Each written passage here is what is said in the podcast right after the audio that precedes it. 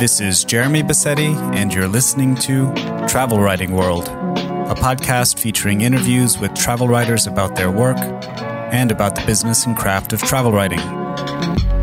You can find the episode show notes, free travel writing resources, and much more at travelwritingworld.com.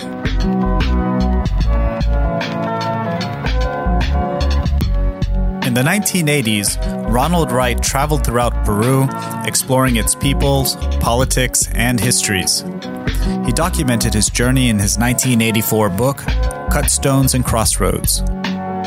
Ronald stops by the podcast to talk about his travels, his insights, and his book, now republished in the United Kingdom by Eland Publishing after nearly 35 years.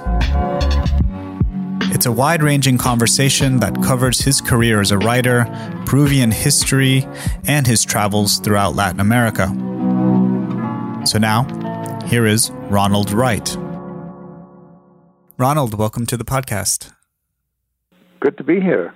So, congratulations on the re release of your two new books on Eland. Uh, the one that we're talking about today, Cut Stones and Crossroads, and another book called uh, Time Among the Maya. It must feel uh, good to have your uh, books republished after what, 35 years or so, you know, after their initial publications and introducing your books to uh, a new generation of readers. Well, it's always, I think authors always like it when books last and when they come back to life. Um, it, these books uh, have stayed in print in some markets, um, and in others they haven't. Uh, they, they, they were all published in in the states and Britain and in Canada where I live, um, and the British editions had been out of print for some time, and so these have come now coming back. These new books are uh, being done for the British market by Eland, who, who are a publisher in London who specialize in travel writing, literary travel writing, that is, not guidebooks, travel writing and uh, biography. Mm-hmm. And so this uh, book, Cut Stones and Crossroads, chronicles your journey from Chiclayo to Copacabana on Lake, Lake Titicaca and, and, many other places in between. And you, you mentioned somewhere in the book that uh, the Incans haunt you. Uh, I think you use that word uh, haunt specifically. So, can you, I, I, guess, speak to the draw of Peru and uh, the Incan past? Well, um, that goes back to when I was uh, in my early teens, and I just, uh, you know, I was only about 13, and I happened to read an old Victorian boy's adventure story, which was set not in um, pre Columbian Peru, uh, but in Peru at the time of the last great Inca revolt, which happened 250 years after the Spaniards invaded the country. This, revolt took place in 1780, shortly after the American Revolution, although I don't think there's any real connection. Um, uh, and was led by a descendant of Inca royalty called Tupac Amaru. And uh, this uh, English author who wrote a lot of adventure stories and and uh, and books, uh, but happened to have lived in Peru for quite a long time. And when he was living there in sort of 1850s or so, there were still old people around who remembered that great uprising when the Incas almost took back their nationhood. Wow! And that made a that sort of opened up a whole world for me. It, it opened up a part of the world I knew nothing about. Um, and also the sense of what happens through when, when, you know one civilization is colonized by another and suppressed um, the European colonial enterprise um, seen through an unusual window and so you know it started with typical teenage sort of sympathy for the underdog and so on, and gradually developed into an interest in the past, uh, particularly the history and archaeology of the Americas. Mm. You mentioned in the book that uh, you you were turning 30 years old while you were on this trip. And elsewhere in the book, you mentioned that it had been eight years since you traveled to Peru. So I'm guessing in your early 20s, you went off into Peru. Can you explain um, what you were doing there and what, what drew you to, to visit the country? Oh well, I, at that time you're, you're quite right. I, I made the first trip to Peru. There's, there's actually sort of three different trips that I combined in this book. Ah, okay. And I made no secret of the of, of the the fact, but I did make it into a uh, as if it is one journey. Sometimes remembering earlier journeys. What drew me there was this sort of interest that I'd had at that point by for you know since I was 13 I was about when I went to Peru the first time I must have been about 22 um 21 22 and uh I, don't, I had, it was the first time I'd seen the place for myself. I had been to Mexico a few years before, um, but had never got down to Peru, and so I drove part of the way and then hitchhiked through Colombia, Ecuador, and into northern Peru and worked my way south to Bolivia, which is more or less the same itinerary as in the book itself. Mm-hmm. And and during that time, uh, that time span, uh, you know, what I'm just trying to kind of understand what your original motivations were to to travel to that region. Did you have explicitly you know the intention to to write travel books about Latin America, or was it just a general curiosity? No, and no, and no. In my twenties, um, I I didn't uh, uh, expect to be a writer. Um, I uh, had taken archaeology at Cambridge in England, and also um, in Canada, uh, uh, in Western Canada at uh, at University of Calgary. I'm half Canadian and half British uh, by background. Um, and had, uh, you know, I was driven, lured there really to see the ancient ruins. That's what I wanted to see because I'd read about them. I'd, I'd read uh, John Hemming's um, wonderful book, The Conquest of the Incas, which is still the definitive history of the Spanish takeover of the Inca Empire. And I'd also read classics like the American historian uh, W.H. Prescott, who wrote the history of the conquest of Peru uh, in the 1840s, and also read a great travel book by an American, uh, Ephraim George Squier, who was a, an archae- early archaeologist, a diplomat, and also a spy who went down to Peru, I think, during some some spying for the U.S. government and wrote one of the best travel books ever written about the place. And, and it particularly appealed to me because he he got into just about every um, remote Inca ruin uh, then known, and um, he didn't. Machu Picchu hadn't been discovered, but he went to a lot of other places that hardly anyone goes to even now. And it's a lively book, Squier's book. It's a fun read. So I had those books in my head, and I had my own interest in archaeology. I already had a degree in archaeology, um, and I wanted to see what this, these places for myself. So I spent several months there, uh, trying to see as much as possible. Mm-hmm. So when when did the uh, initial uh, spark to, I guess, you know, write about your your travels and write about the region and its history and politics uh, come to you? Well, I think that sank in gradually. I, was one of, I, you know, I of course was thrilled on that first trip to see these ruins that I had read so much about and seen photographs of. Um, but a, a discovery that was every bit as exciting and thrilling to me was the, to find that the culture of the ancient Andes was not dead. You know that mm. that um, the people in Peru at that time, at least half the people in Peru, uh, still spoke the Inca language. Um, it's a smaller proportion now, but still a lot of people do. And uh, you know, it's tremendous um, tradition, uh, music, um, their wonderful weavings that they make, um, their clothing, the way they live. Um, all survivals of the uh, pre-Columbian world adapted after, of course, after having to deal with a European invasion for 500 years and occupation first by the Spanish Empire and then by the Peruvian Republic, which was, for most of its years, has been a, a sort of uh, internal colony run by descendants of the Spanish um, and other Europeans. Mm. Yeah, that's interesting what you're saying about you know coming to realize that the culture of the ancient Andes uh, was not dead, um, and that this is very much kind of a, a living history and often a, a neglected one, um, especially with the language. Because you know one of the interesting things about this book is that uh, you know throughout the book itself there there are uh, sections where you translate um, you you record and translate some of the poetry and song of the the native peoples and it's just you know a fascinating uh, kind of you know weaving that into the narrative is just fascinating because one imagines that you know in a short few decades that you know th- this might be lost.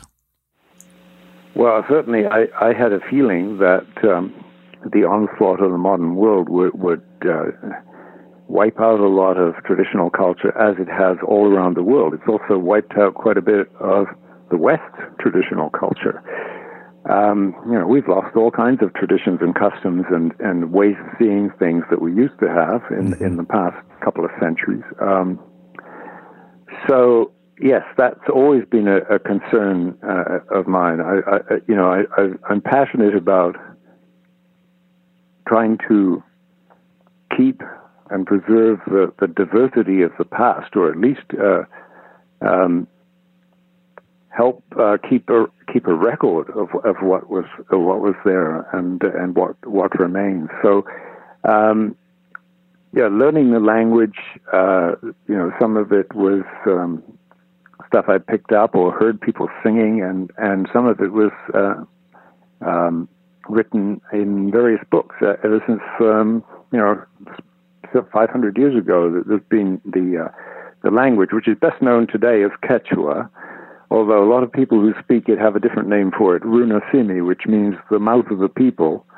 And um, I call it both in the book, but mainly Runasimi in the book. But mm-hmm. uh, really, Quechua is what people think of for it. And um, you know, people often say, uh, "Oh, it's not a written language." Well, in actual fact, it has been written for 500 years, and we're now just on the point. Uh, there's been a lot of scholarship on the ancient Inca system of recording things on um, quipus, which were very complex knotted cords. And it's now looking increasingly likely that the quipus, strange though they look to us, could in fact record language, uh, perhaps phonetically. Um, and in other ways, we certainly know they could be used for counting. There's sophisticated mathematics on them, which people have been able to decipher. But it now looks as though it's not true that the Incas didn't have writing. They just didn't have writing with pen and paper. They used these uh, quipus, and it worked very well for them. But unfortunately, the Spaniards uh, burned thousands of quipus and destroyed them as much as they could because they thought it was associated with the heathen religion of the Incas and they wanted to stamp it out. But the language then became written in Spanish. Um, and uh, the other thing that was important was that first trip to Peru in 1971. Um, there was a reformist military government, a sort of liberal, left leaning military government, quite unusual, which wanted to try and heal the great divide in the nation between the white elite and the indigenous majority. And one of their ideas was to make Quechua uh, an official language of the country. And so they were publishing books on quite a large scale, including school books and dictionaries and grammars of, uh, Quechua. And um, this uh, government that you're referring to here is that the Velasco dictatorship, or did that is that what evolved into the dictatorship? Well, yes, it was the, the Velasco. It was uh, a, a, military dictator, dictatorship. These reforms were all top down, but it was, let's say, liberal um, and had good ideals. Uh, you know, they they wanted to help the poorest people they enacted land reform. Um, they they reformed uh, education and uh, made the country bilingual, and did a number of important uh, things, um, which didn't last. And towards the end, after Velasco himself died, uh, it turned more repressive. and um, there, there, was undoubtedly meddling by foreign powers against mm-hmm. him, just just as it would be later against Allende in Chile. Um, but the, the the Velasco government was very important, I think, in making the transition from the old sort of colonial way of political life and social life in Peru towards something much more modern and inclusive, although that process is far from complete. Mm, it, it, sounds um, parallel to what uh, Morales was perhaps trying to accomplish uh, in Bolivia uh, much later. It, it, it, it, has a lot. Of, it was certainly a forerunner of that, and uh, of course, Bolivia was part of Peru in the colonial period. The uh, I use the term Peru a bit loosely uh, um, because ancient Peru, the, the Inca Empire controlled a large part of South America, all the way from southern Colombia down through Ecuador, the whole of what is now Peru, the northern half of Chile, all of what is now Bolivia, and the northwest quarter of Argentina. Mm. And even the the Spanish, you know, cut that pie in a, in a very similar way with the viceroyalty of Peru, which was just this kind of sweeping uh, geographic. They did, area. and then they did, and then uh, I think it was after the rebellion of uh, Tupac Amaru in 1780 that they split it in two, and they made Bolivia uh, under the viceroyalty of Buenos Aires in what is now Argentina, and and uh, the viceroyalty of Lima controlled only, you know, geographically about two thirds or half of, of the old Inca Empire. Yeah, so this is interesting that you know the you know the the, the social relations between the uh, the Latin American, uh, the Peruvians of Spanish de- descent, the criollos, and kind of the the the Runa, the the, the native uh, descendants of the native Incans. Um, and I'm just wondering, you, we get the sense that things are kind of not right in in your book in terms of like social political relations um, between these two groups. Um, but can you just you know put some color on that sketch for us? You know, what was it like? Was there a very stark uh, uh, divide between these two groups back in the 80s? And do, do you have any um, sense of how they might be today? Um, well, yes, I think there's been a lot of change because, you know, the change was just beginning with Velasco in the 1970s. And even though there have been many different governments with different political philosophies some of those changes acquired a momentum of their own. And um, there was certainly um, a revival of pride in the uh, indigenous heritage. Um, and you know that that uh, that began back in, in, in, the late 19th century from sort of archaeological point of view. Wonderful ruins, and then, of course, uh, Machu Picchu becoming uh, being um, made known to the outside world and uh, and made accessible. Um, and the, the, the the extraordinary buildings in Cusco itself, which was the capital of the old Inca Empire, um, and you know a lot of Peruvians took pride in those, but in general, uh, it, it was more the people, the indigenous people, and the people of mixed heritage were more interested in in looking at that side of it, whereas the white elites who were very much westernized, who spent a lot of time overseas and saw Peru as a, a means to make money uh, rather than a country with which they identified passionately. I mean, of course, many exceptions to this, but it was a sort of classical neo-colonial thing, such as you would find uh, at that time in South Africa, for example. Although there was no formal apartheid, but there was certainly an informal one between the uh, indigenous people and the small white elite and the mixed people in between. Um, and that is, is changing fast. I mean, Peru uh, has now had two presidents um, of uh, indigenous descent, um, most recent being Ollanta Humala, uh, who is half Quechua and half Italian. Um, there also was Alejandro Toledo before him, who was uh, culturally progressive, although politically quite conservative. I think he was a graduate of uh, Harvard Business School.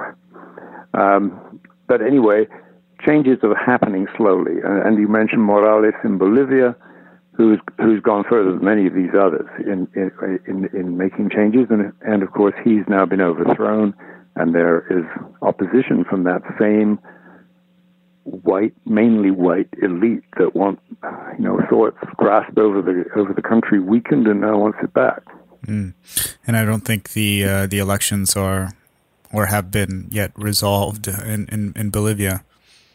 They haven't. No, it's been postponed several times, um, and and most recently, well, the, the the reason given is COVID, the the COVID pandemic, and certainly Bolivia's had problems with COVID, but it's in the interest of, of the group who overthrew Morales to uh, and to put off the election as long as possible because his party still exists and most opinion polls have shown that it doesn't matter whether Morales himself comes back or not, that his party and the things that he started, these reforms that he he began, have have uh, ran for 14, 15 years. Um, that uh, you know that that his party would probably be the winner when mm. there is an election. And not to get on uh, a tangent about Bolivia, but it it is uh, an irony that you point out to in the book uh, that you know the great liberator of uh, Latin America, you know Simon Bolivar, um, was in fact himself uh, part of this Spanish elite that you're referring to, and indeed, um, you know sought to not offer you know full liberty to those uh, people who weren't of Spanish descent themselves. That's certainly true. Yes, um, I, mean Bolivar is a great hero, but uh, as in many cases, um, people don't know the whole story, and he he was actually uh, against um, uh, he reimposed the tribute on the Indians. The first liberator of Peru was uh, General San Martin, who was from Argentina. And he declared Peru bilingual back in the early 1820s, and he also abolished the sort of head tax, the Indian tribute imposed on indigenous people. And Bolivar reversed both of those reforms. Hmm. And then got Bolivia named after him, but not by the indigenous people. Yeah, it seems like there there's still growing pains here, and and and what we've been seeing lately, and indeed, in you know, well, yes, the tremendous amount of unfinished history resulting from the European invasion, just as there is in North America. I mean, in in your country and where I live, Canada and the United States have, you know, almost completely overrun the indigenous peoples who are now starting to recover somewhat and, and demand rights and demand the fulfillment of treaties that were broken. And uh, this is a similar story, just uh, different circumstances and demographically much more difficult for them because they, you know, they're a small percentage of the po- modern populations of North America. But uh, in South America, in Bolivia, they are the majority population still, and in Peru, depending on how people identify, which is always a, is up to them rather than us to classify, but it's roughly 50 50. Mm-hmm. In, in the United States and, well, North America, uh, many of the, well, the United States and Canada, many of the, I can speak to the United States only, but it, it seems that many of the, the Native Americans are effectively in concentration camps, you know, away from what would have been the centers of power Whereas in places like Peru, there is a bit more um, kind of general integration, although I suspect in cities like Lima, uh, they are perhaps uh, more Spanish than uh, indigenous. And, you know, of, of, course, in the Andes and in the kind of periphery, there are fewer Spanish descendants there. Yes, that, that's right. The the stronghold of the indigenous culture is the is the Andes, the great mountain range that runs all up the western side of South America, and on the coast, uh, the, narrow sort of seaboard of all of those countries along the Pacific, which is largely desert but has a lot of irrigated commercial agriculture, and and also with the the, the uh, where the earliest civilizations arose, um, that, er- that area has lost its indigenous character, and everybody along the coast, except for recent migrants from the Andes, uh, tends to speak Spanish and consider themselves either to be of mixed origin or to be Europeanized, Westernized. Yeah, if it sounds like uh, to to people that we're, we're, descending into you know politics and history and these yeah, kind of yeah, I don't want to go too deeply down here, but it is a very important. I mean, looking at my old book, it was an important theme of the book: the mm-hmm. relation between the, the conquered and the conquerors and their descendants. It's a theme that runs all the way through the book, and which is still unresolved there, just as it is here. Yeah, well, I mean, it, it's it's fitting that that we're talking about them as you as you just mentioned because it's such a central uh, part of of your book. And you know, interestingly, when one starts reading the book, it seems like it's going to be this kind of very chronological journal-like travelogue of you know this guy's adventure in in in uh in South America, uh, but one quickly, I guess, realizes that there is uh, a lot going on here, and um, your your interests are far from the kind of standard tourist interest, right? Yeah, you see the sites, but you're interested in these injustices and you're interested in these very kind of difficult uh, questions. I mean, you do go to see the major sites, but you know there there's a a gravity to to this book uh, that I think is also uh, very very f- fulfilling to read in, in a travel book. So I was wondering if you could maybe speak to this decision to to write, you know, in this journal like quality from time to time, um, but also kind of weaving in there these very kind of serious topics from the perspective of writing.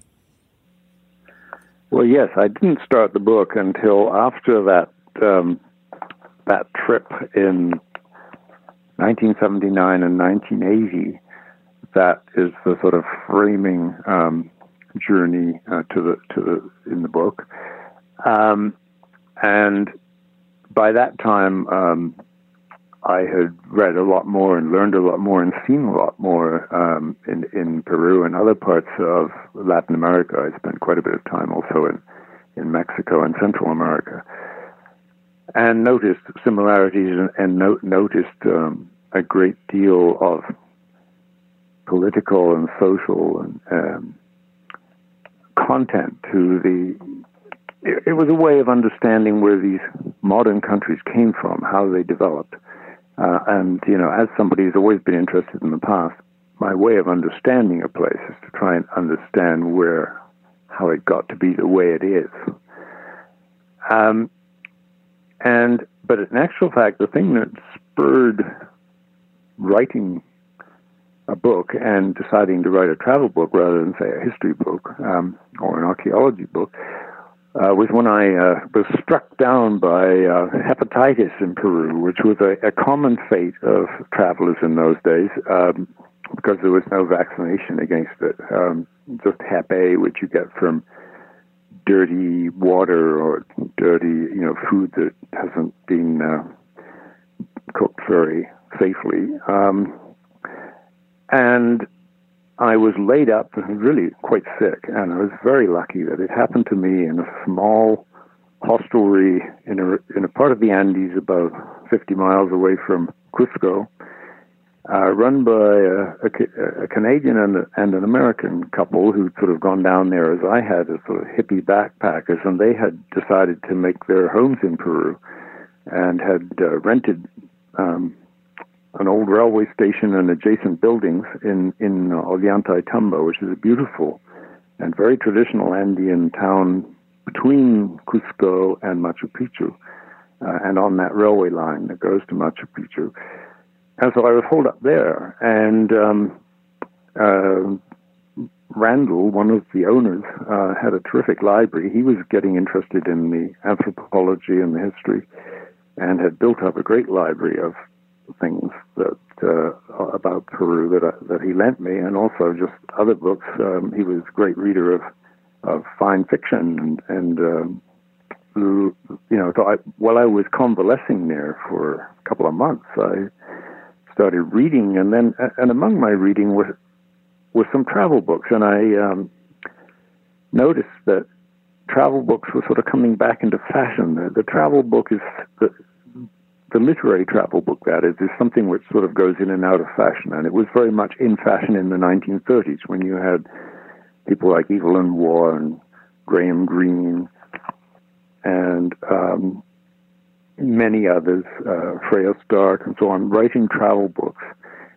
And then they um, sort of fell out of fashion a bit and then came back in the late 70s and early 90s with writers like Bruce Chatwin and Paul Theroux and Peter Matthiessen. Um, and I was a great fan of Peter Matthiessen's work in particular. So I thought, well, this is a Oh, another great writer from the 1930s who really changed the genre is Robert Byron, whose mm. Road to Oxiana is an absolute classic. And was he was a great influence on Bruce Chatwin. And I read him, and he made the travel book. He saw the travel book is in, in, in it's a kind of writing where you can put in anything you're interested in. You can get away with anything in a travel book. you can you can you can tell salacious stories, and at the same time you can go and see a piece, uh, an ancient ruin or a piece of artwork, and and um, bang on about it uh, knowledgeably if, if you have the interest.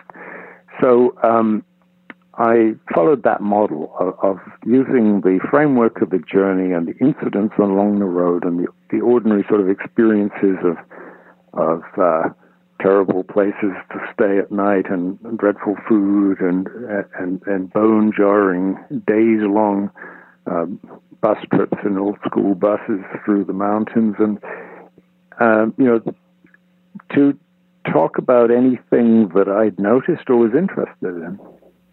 Do you so it, it seemed. Sorry, go on. I was just going to ask if you remember what those books were you read at your friend Randall's. Um, oh well, some of them. Uh, I I read John Barth's The Sot-Weed Factor, which is you know a sort of uh, somewhat postmodern uh, classic novel set at the time of back in the days of the early American colony at Jamestown, as, as I recall. I have not read it since, so I may be wrong. But um, and that stood out as, a, as as one kind of novel. Um, and I read um, Shogun, the, the great best-selling um, historical novel by uh, of Japan by James Clavell. Uh, um, as that wasn't the kind of book I wanted to write, but I certainly enjoyed reading it. Um, and then the other things were more specialized. I think he had good, a good edition of Squier, Squier's Travels, and of course he had books like John Hemming's Conquest of the Incas and William Prescott, which I'd already read, but uh, I, I, certainly looked at them again. And uh, but you know, this is nearly this is more than forty years ago. Right. um, but of the travel books, um, I, I, read both uh, uh, Theroux and Bruce Chatwin on on um, on South America. Uh, I didn't think Paul Theroux's book on South America was his finest book, and I, am an admirer of his writing in general. But at, at, that time, he was more interested in his fellow travelers than he was in the places themselves. That's how it seemed to me, anyway. Um, in his latest book about Mexico, it's he's he's got a much more of an interest in the in the local culture and, and mm. politics than he had before. Just a quick note to say that if you enjoy the podcast, please leave a review on your favorite podcasting app or consider supporting the show with only a few dollars a month at travelwritingworld.com slash support. That's interesting that um, you know during this period of recovery, you know you're you're you're laid up at uh, a friend's house reading books and you get the inspiration to write. And you know you've written other books not just travel books right? You've written kind of history books. And this seems to be if i'm not mistaken the the genesis of of that career you know the the being oh in, yes yes. Mm. so being engaged. Right. In history in, in a living history in, in a way this is what sparked that uh, the vocation in you Well, I think it's absolutely fair to say that Peru made me a writer. If I hadn't had this, this long-held interest in Peru and hadn't, uh, and also if I hadn't been laid up, so I had time to think about what I was, uh, you know, turning 30 at the time when you start to think about what you're going to do with the rest of your life anyway, if you haven't already done so, and I hadn't. Um, and being, having a, a, a, an illness that really fells you for a while, um, gives you a lot of time to think. And those two things combining certainly is what made me a writer. I felt when I got back to Canada, I was still too weak to. Uh, I, I, had been making a living as a long distance trucker, um, which is how I was paying for my trips to South America and elsewhere you know, I'd work for driving for six months and then travel for six months, but I couldn't do that when I got back because I just wasn't strong enough. So I thought, well, maybe I should.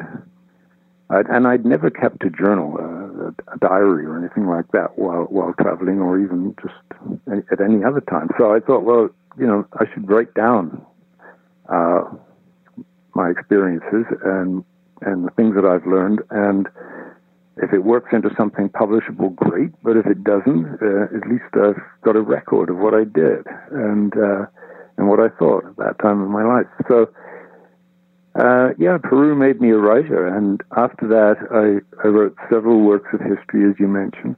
Um, I've written three uh, novels, uh, one of which is a historical novel set in Peru.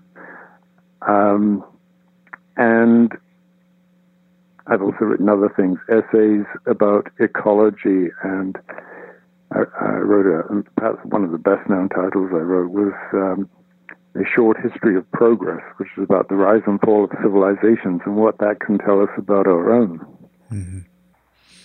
So your first three books were travel books. The um... yeah, the first three. The, Peru was the first uh, of them all, and the first three um, Cut Stones and Crossroads, and then I went to, I was in the South Pacific in Fiji. I wrote a book about Fiji on Fiji Islands, which is also coming back with Eland um, later this year.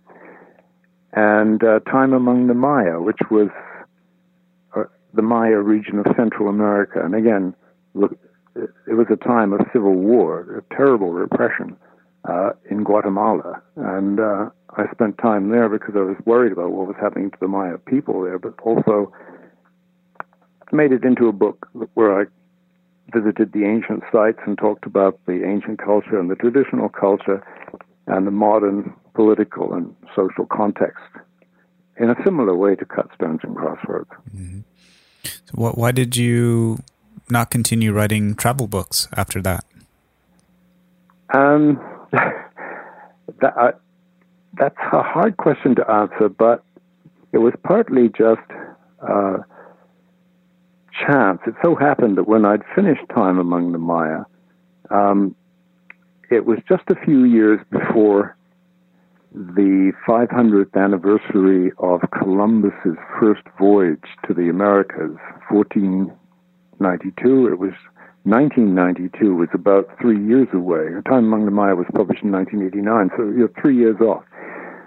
And among the things I've read, um, in in the Maya area in Mexico and in Peru were accounts of what happened from the indigenous by the indigenous people themselves. and some very important ones written about Peru. You know, you know the old saying that it's the winners who get to write history, and that is largely true. But it's truer to say that uh, the it's the winner's history that we read, um, uh, or at least did until recently. Um, in you know, I, I, just in my reading, I discovered that you know uh, there's a, a, whole history of the conquest of Mexico written by Moctezuma's grandson. Um, there are eyewitness accounts written in the Aztec language by uh, some of the the men who tried to fight off the uh, conqueror Cortez. And in Peru, there was one of the best sources is a, a fairly long memoir written by uh, Titu Cusi Yupanqui, who was a nephew of Atahualpa, the Inca, captured and killed by Pizarro. And there are a lot of other things like that. So I wanted to write a book. I thought this is the opportunity to get people to read these things and to see this, to see what happened, to see the discovery of the Americas not as some great triumph for Europeans, but to see what it was like for the people who were unfortunate enough to be discovered. So that, that led me to a book called Stolen Continents, uh, which is essentially long, a series of long quotations from in, uh, indigenous uh, writers and speakers uh, over five centuries. It, ended in the 1990s, 1990. Um, and, and woven together with my just sort of giving the historical context of all these. Mm. Yeah, was, as you're mentioning there the the works of um, histories and the accounts of the conquests um, from the perspective of the the natives, um, the, the, native inhabitants. You know, I was I was just thinking, you know, we we don't even need those accounts for us to understand how uh, brutally um, disastrous and how evil uh, some of the the people were treated by by the Europeans. I mean, even in in Columbus's own account, right, we realize uh, how much of a bastard um, he was and the horrible things that he did. Uh, and he's very clear about that. But you know, having that other sense of history, I think, is is very uh, important. And we're kind of going through uh, around the world, you know, a sense where people want to tell the other side of the way in which they navigate the world, right? With the Black Lives Matter movement, you know, we're seeing kind of a, a narrative emerge that many people have turned a blind eye to. So this is very important work. Well, it's certain, you know, it's, I mean, it's one thing reading between the lines of things written by the colonizers and the conquerors to see the bad things they're doing, and that's always been there, of course. But it's quite another to see stuff actually written by uh, leading actors on the other side. Mm-hmm. Um, at the time um, and getting their perspective mm-hmm. and finding out that a lot of things in the accounts of the, of the colonizers or the quote winners um, uh, were lies and distortions to justify what they did and um, or to exaggerate their own accomplishments. I mean, you often see when, when the Spaniards got to Cajamarca in Peru in 1532 and captured Atahualpa, that's you often see that still described as the Battle of Cajamarca, and the Spaniards went to great lengths to sort of describe how valiant they were because it was only a few, you know, couple less than a couple hundred of them, but of course they had um, some backup troops uh, drawn from uh, along the way, and uh, but what they neglect to mention is that the the Inca side, it wasn't a battle, it was a massacre. The Incas were completely unarmed. Atahualpa had, had an army of 50,000 men outside the town, thought he could just come into the, the main square. He had just won the civil war against his brother. Um, all of this, of course, being set up by a terrible smallpox plague. So the, Spaniards actually didn't conquer anything on the mainland of North America until after smallpox had taken out at least half and perhaps two thirds of the population in one go, including the kings and leaders and, and, generals. And so there was a civil war between two minor sons to replace the emperor who died in Peru. That's the moment Pizarro shows up with, with an army. Um, and so they described this massacre of 5,000 or possibly 10,000 unarmed people, the courtiers and people just in uniform but without weapons. They described that as a battle. Hmm. And they killed them all. Not one Spaniard was injured. And of course, if any uh, sub narratives or alternative narratives or just any other narrative emerges from the perspective of the Spanish, um, you know, they're, they're looking at those people and those narratives as illiterate because they don't speak the same language or uh, let's say they don't have a religion or or something because it's not the same same religion. So even if another narrative did emerge, uh, it was instantaneously discredited. Yes, very much so. Usually the case. Although Peru did have a um, had two great advocates, um, one of whom was was half Inca and half Span- uh, Spanish. The um, uh, his name is Garcilaso de la Vega el Inca, or Inca Garcilaso, and um, his mother was an Inca princess, very very high up in the Inca royal family, and his father was a conquistador, and he um, moved to Spain uh, after he grew up in Peru, grew up in Cusco, the old capital of his mother's people, moved to Spain, and then in his in his later years wrote um, the Royal Commentaries of Peru, which was uh, tremendously influential. It did find readers actually because he was because he was bicultural and bilingual. He was able to appeal to write a, a, a narrative that had had this uh, authoritative voice because he, you know, he was of this people, and um, but to tell it in a way that Europeans could easily grasp and understand. So he compared the Inca Empire to the Roman Empire, and he sort of left it unsaid, but you could draw the conclusion that both the Roman Empire and the Inca Empire had been overthrown by barbarians. um, and uh, he, you know, his book was very influential in the 17th century and led to other writers to take an interest, although that later sort of fizzled out. Uh, but he was a main source for historians such as Prescott writing in the 1840s. And then there was another book, even a stranger and, and, and very unusual work, written in the late 1500s by a man called Guaman Poma de Ayala, who was um, fully indigenous um, and was probably a, a minor nobleman from the area around Ayacucho. And he wrote a huge book of more than a thousand pages long with 500 illustrations. And it's written mainly in Spanish, uh, not very good Spanish because his Spanish was far from perfect, uh, but you can follow him. And uh, quite a bit of Quechua and Aymara and other languages uh, in there too. And it was essentially a letter to the King of Spain saying, Your people came over here and did all this, overthrew our civilization, and replaced order with chaos. And so, what are you going to do about it? You know, I'm, we're not disloyal to you. You're the king of Spain. You're the ruler of the world.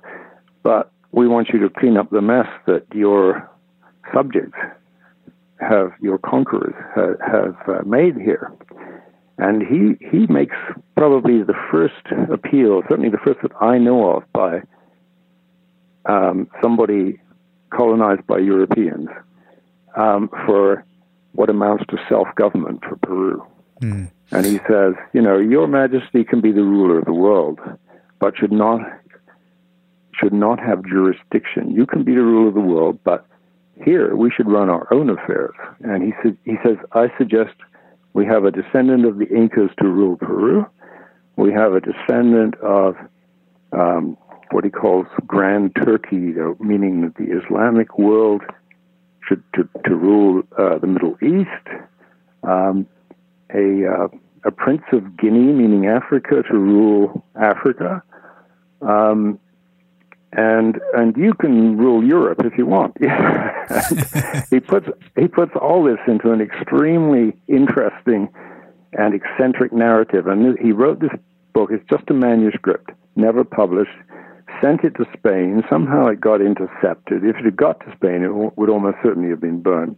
Um, uh, but the manuscript survived, and, but nobody knew it existed until it turned up in a library in Copenhagen in 1908. And that's become a huge source for Peruvian history and anthropology. It's it's absolutely uh, important, more important than Garcilaso in many ways, because he was not writing from a European worldview for Europeans. He was writing very much from an indigenous Andean worldview, mm-hmm. and uh, he divides the whole world into four parts with one person in charge who's happy to let the uh, Spanish king be the sort of figurehead ruler, rather like Queen Elizabeth is today. Um, uh, and the Inca Empire was divided into four parts, with the Inca being the ruler, but of course the Inca was more than just a figurehead. So anyway, it, I, I, could bang on about this. I, I do describe um, his life and, and his book in, in, in my book, and uh, it is an extraordinarily interesting and important work from outside the Western world by somebody affected very badly by the Western world and who kind of saw what was happening and, and made this extraordinary appeal for self government. And some of the uh, images. More, sorry.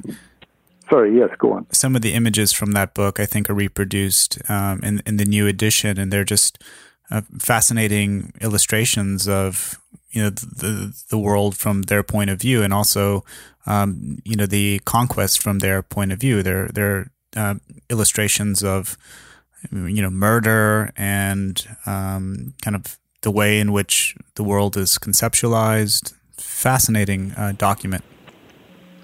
He didn't hold back. He shows murder, uh, rape, brutality, uh, but he also shows how things were in the time of the Incas. So he has a whole series of of um, hundreds of his drawings show, are um, authentic illustrations of the way of life of the Incas. Well, um, we are getting short of time here, and I wanted to know if you would be willing to read a passage from your book. Uh, yes, sure. There's a, a, a short uh, bit picked out here. Um, this, uh, just just before I read it, I'll just very briefly give a little context. I mean, one of the, one of the things that has a, that makes Peru so fascinating to me and very important in terms of world history is that it was one of the great cradles of civilization. And civilization arose beginning just starting with, with the invention of farming about 10,000 years ago and then reaching the stage of the first cities and towns and governments that we know of around 5,000 years ago. And Peru was one of those cradles where there was a whole series of cultures going back 5,000 years. We now know that the earliest cities on the coast of Peru are as old as the early cities in Mesopotamia and what is now Iraq. Uh, at that time in the world, there were no cities anywhere else. This is before the Egyptian pyramids, before Stonehenge. The only two places in the world with, with cities were Mesopotamia or the Middle East and Peru. Um, and then this is a, a, this actually this finding of these very early dates for these Peruvian cities um, has only happened in the last 15 years or so with new archaeological work and is not in my book. Um, just shows how fast uh, things are changing.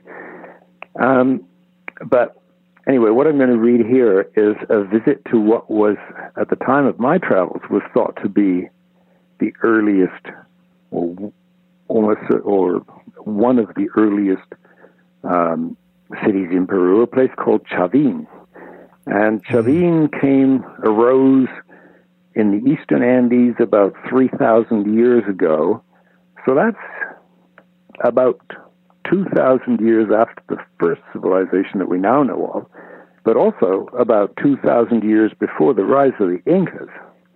So this is very early, very important. It became the foundational culture of um, the civilization of the mountains. So I'm on my way there. A bus takes me east to the Continental Divide. The path is a tunnel through the mountain spine, a connector between worlds. On the Pacific side, it is snowing hard, but on the Amazon watershed side, it's sunny and warm, despite the altitude of 14,000 feet. After traveling many hours, I notice beside the road a wall, familiar from book illustrations we have arrived at the temple of Chavin. A passion plant is growing on the masonry, its long scarlet flowers and pendulous fruit crassly suggestive of male organs. The corner of the ruined temple nearest the road is made of long stone slabs laid in even courses, At one time, this wall had a row of grotesque cat-like heads projecting from tenons. On one of these, one of these heads is still in place. It gives me a demented 3,000 year old grin as I turn toward the nearby town. Modern Chavin has a, a mean, scruffy look. Its streets are unpaved, muddy, better suited to the numerous pigs than to human inhabitants. On a big house near the plaza, someone has scrawled, Mr. Mayor, why haven't we got water or drainage? I ask myself the same question when I see the inside of the Hotel Inca. In a town much like this, back in 1880, was born a boy named Julio Cesar Tello, who would unearth the secrets of ancient Chavin. He was short and stocky, descended from Aymara people settled by the Incas in the mountains behind Lima. Though his parents were peasant farmers, they could trace their forebears on both sides of the family to ancient indigenous nobility. Tello grew up speaking Aymara and some Quechua. All his life, he would pronounce Spanish roughly, though he soon came to write it very well. He had an Aunt Maria who worked as a maid in the presidential palace in Lima. Recognizing the boy's genius, she brought him to the capital and enrolled him in a school where he had to put up with the insults of classmates who called him El Indio, the Indian. Tello went on to medical school and later won a scholarship to Harvard. There, archaeology seduced him away from medicine. He continued his studies in Oxford Berlin, and Paris. Returning to Peru, he founded several museums, became member of parliament for his hometown, and was instrumental in making the first antiquities laws. He began digging at Chavin in 1919. From those excavations and many others, he established Chavin's importance as the first pan Andean horizon, uh, an art style from the northern Andes to the south, and possibly a powerful state controlling the highlands 2,000 years before the Incas. A story goes that while, while Tello was digging, a Lima politician came along to visit the excavations. Hey, you, where is Dr. Tello? The visitor called out to a figure he took for a local Runa workman. In that hut over there, senor, the Indio replied doubling around through the hut's back door to meet the astonished politician coming in the front. well, thank you so much for coming on to the podcast. Uh, I really enjoyed your book. I think it's uh, fascinating, and there's a lot uh, here to, to chew on. Uh, thank you so much for your time. Well, thank you very much. It's been a pleasure.